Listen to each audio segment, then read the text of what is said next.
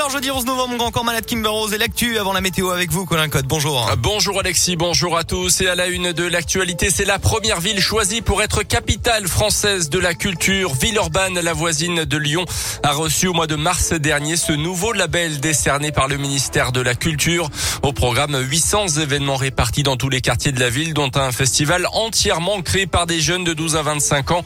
La ville de 150 000 habitants accueillera aussi de nombreuses créations, notamment un spectacle de la compagnie royale de luxe, connue pour ses automates géants. Toutes les écoles de la ville seront associées aux différents projets allant de la danse à la musique en passant par le théâtre.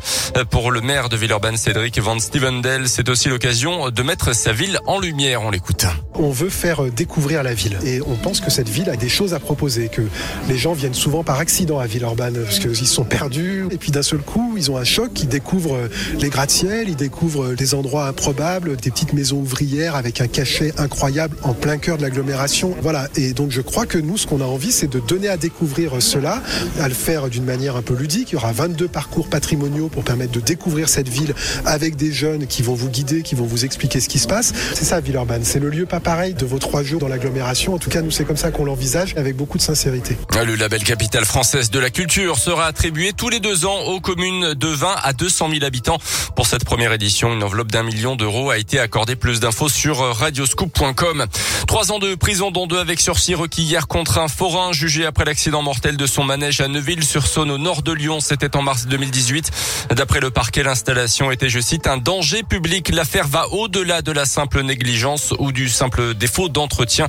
Le drame avait coûté la vie à un habitant de Rérieux dans l'Ain, âgé de 40 ans. Il se trouvait alors dans une nacelle avec sa compagne et leur fils de 7 ans. Un prédateur sexuel présumé interpellé dans le Puy-de-Dôme, un homme de 27 ans soupçonné de quatre agressions sexuelles et d'une tentative de viol. Des faits commis à partir de mars 2016 dans la Loire, département dont il est originaire. Cinq dossiers dans lesquels il a été mis en examen. Il serait aussi à l'origine de plusieurs agressions ou tentatives de viol dans le Puy-de-Dôme. Les victimes sont des femmes de 15 à 50 ans agressées alors qu'elles se trouvaient seules dans des lieux publics tôt le matin ou tard le soir. Il a été placé en détention provisoire. Dans l'actu également, la réclusion criminelle à perpétuité pour Yacine Mioub, 15 ans de prison pour son co-accusé dans le procès du meurtre de Mireille Knoll.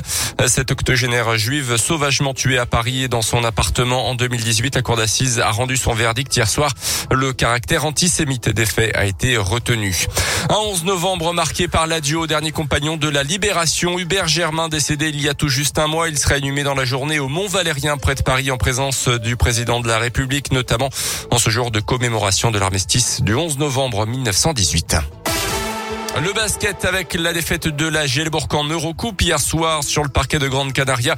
Un des favoris de cette compétition, la plus large défaite de l'histoire du club en Coupe d'Europe, 78 à 49. Retour au championnat le week-end prochain avec un choc contre l'Asvel à l'Astrobal. Et puis à en foot, la difficile victoire de l'OL féminin en Ligue des Champions hier soir. 2 buts 1 contre les Allemandes du Bayern Munich. But marqué par l'OL, but victorieux à la 86e minute de jeu. Merci beaucoup Colin.